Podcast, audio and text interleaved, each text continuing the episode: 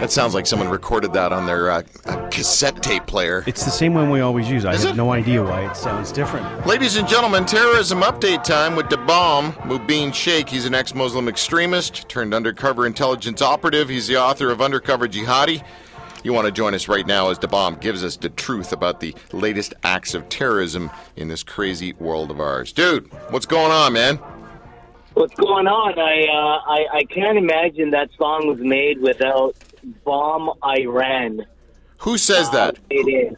I just can't unhear it, man. All I hear is "Bomb Iran." Yes, I don't know. I don't know if that's true. I don't know if those are actually the words. I don't know. I don't know. Not the words. They're not the words, but I mean, that's, Yeah. that's all I hear. Hey, um, so listen, I think the first word that needs to come out in this conversation is Syria.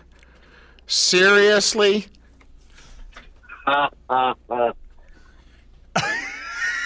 Really? That's all? He's just going to leave me hanging with a ha ha ha. Dude, what is, uh, like, why? Okay. As an awkward, ignorant, outside, white, middle aged North American uh, male, w- would it be so bad if it just disappeared? The whole country? Would that be bad? Um, yeah, I mean, we, we, we like to tell ourselves that never again, uh, but never again has unfortunately turned into again and again. Yeah. And uh, I think, look, there is a, there is a theory that we ascribe to. We want governments, uh, you know, to, to, to take care of their people, or we want governments to responsibly intervene when, you know, the greater cause calls for it. But unfortunately, the reality on the ground is much messier, right? And it seems that every time the West involves itself in something, it just makes it worse. So it, it's almost like a damned if you do, damned if you don't scenario. And Syria is now just, you know, the worst crisis imaginable. It's important, again, for the whole apocalyptic thing that I keep bringing into this. Uh, you know, we, we do believe that, you know, these great battles going to take place in Syria, uh, at least according to the Muslim uh, eschatological literature. That's end time prophecies stuff. Uh, the Christ Jesus, son of Mary, peace be on them both, is supposed to return to a place called the White Minaret. Uh, that is a, a um, an area just in Damascus. There's a, a church nearby, actually, where they are literally awaiting the return of Jesus Christ. So Syria has uh, importance in that apocalyptic escha- eschatological realm for both Muslims and Christians, uh, at least on the humanitarian side. Uh, this is why we're dealing with refugees. This is why all these countries are dealing with refugees, is because they've all been displaced and sent out from Syria and basically weaponized by the Russians, the Iranians, and the Syrians uh, onto Europe. And it's it's dividing European culture. It's bringing out, uh, you know, a Christian identity, right? So then I know we're going to talk about fake Christians later, but you're seeing, you know, two categories of people, man. I mean, pro refugees like Jesus Christ, and completely anti refugee, just no sympathy for others and their suffering at all. And, and I don't know how Christian that is, but I'll, I'll leave you to explain that. So that's where we're at with Syria.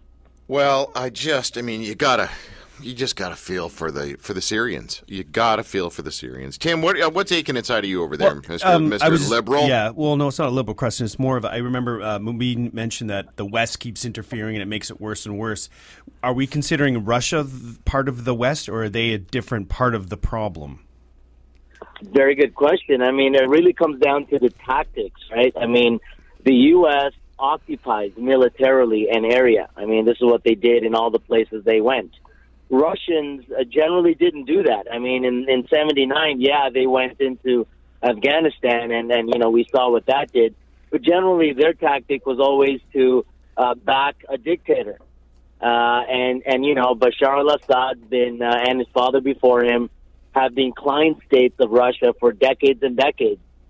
So that's how Russia does it. Uh, they they kind of you know put their dictator in, and, and they don't need to military militarily occupy. Unfortunately for them, what happened in Syria is that because their interests were threatened, uh, their their naval base and air force base that they use as a springboard into the Mediterranean. Um, you know, they had to go into Syria because they felt the Americans were wielding the, these rebel groups and were pushing back against and undermining Russian interests that had already been there for, for so many decades. So, uh, you know, really what you're dealing with right now is it really is a proxy war between uh, the U.S. and Russia, and sub proxy between Iran on Russia's side and Saudi Arabia on the U.S. side. And Saudi Arabia and Iran themselves are, are going at it. Uh, you know, the Iranians being Shia, the Iranians feeling that they're better Muslims because, you know, they have a, a rich Persian culture, whereas these desert Arabs, they got nothing, you know. So, um, and now you see, uh, I think we discussed this last time as well, but overtures between Saudi Arabia and Israel. So there's this growing nexus of the West, quote unquote, being defined as the U.S. Uh, and Saudi. And uh, you're right, they're not really looking at the Russians as the West in that sense. But Russia certainly sees itself as Christian. I mean, I think that's a side that's underplayed in all of this. It is the Orthodox Christian Church which historically for centuries has always been odds with the Western Church. So, so there's there's also that angle. Live on the Drew Marshall Show with Mubin Sheikh. Uh, Mubin is an undercover, well, former uh, undercover dude. Wow, I really slaughtered your intro. Ex Muslim extremist turned undercover intelligence operative, yada, yada, yada. Basically, you uh, slaughtered it. You, you beheaded it, didn't you? Terrible. Um, the, the, the reason that Mubin's on the show regularly is because he is able to succinctly take the nonsense that is terrorism, this world of terrorism, all the stuff that's going on in all the different countries, and bring it uh, to us in sort of a bite-sized, palatable, understandable way. In other words, he dumbs all this stuff down for meatheads like Tim and I. Yeah, that's good. So let's talk about the far right fake Christians and and uh, the worshiping of Bang Bang. Where are you going? Where are you going with all this stuff, man? What is going um, on? Yeah, it's uh, well. So this was a church over the uh, over the weekend. I think they had a blessing ceremony for uh, the AR-15. You know, it's a fringe group, right? I mean, it's it's a fringe group, but the the whole idea of you know gun worship in a church, and I call them fake Christians because look, I, I'm not necessarily an anti-gun guy. I'm not. I mean, I am fairly proficient in the use of firearms, but you know what what we're seeing now with active shooters and teenage shooters, and uh, it it just seems like it's it's kind of going out of control. And you had uh, the NRA guy uh, Wayne LaPierre, you know, talking linking really Christianity with this you know gun hungry, gun heavy um, approach, and uh, you know it's uh, there's also an overlap and intersect with white supremacists you know, who uh, who have this twisted form of white supremacist Christianity, man, where they feel that look, Christianity is is the greatest religion, and it is, you know, what God wills for the people, ideally, and this is fair for a member of any religion to believe. That's what that's what we all believe. Everyone says, no, mine is the right way. No, mine is the right way. Um, so, you know, ultimately, uh, me personally, I believe. I mean, only God can really decide who you know who passes.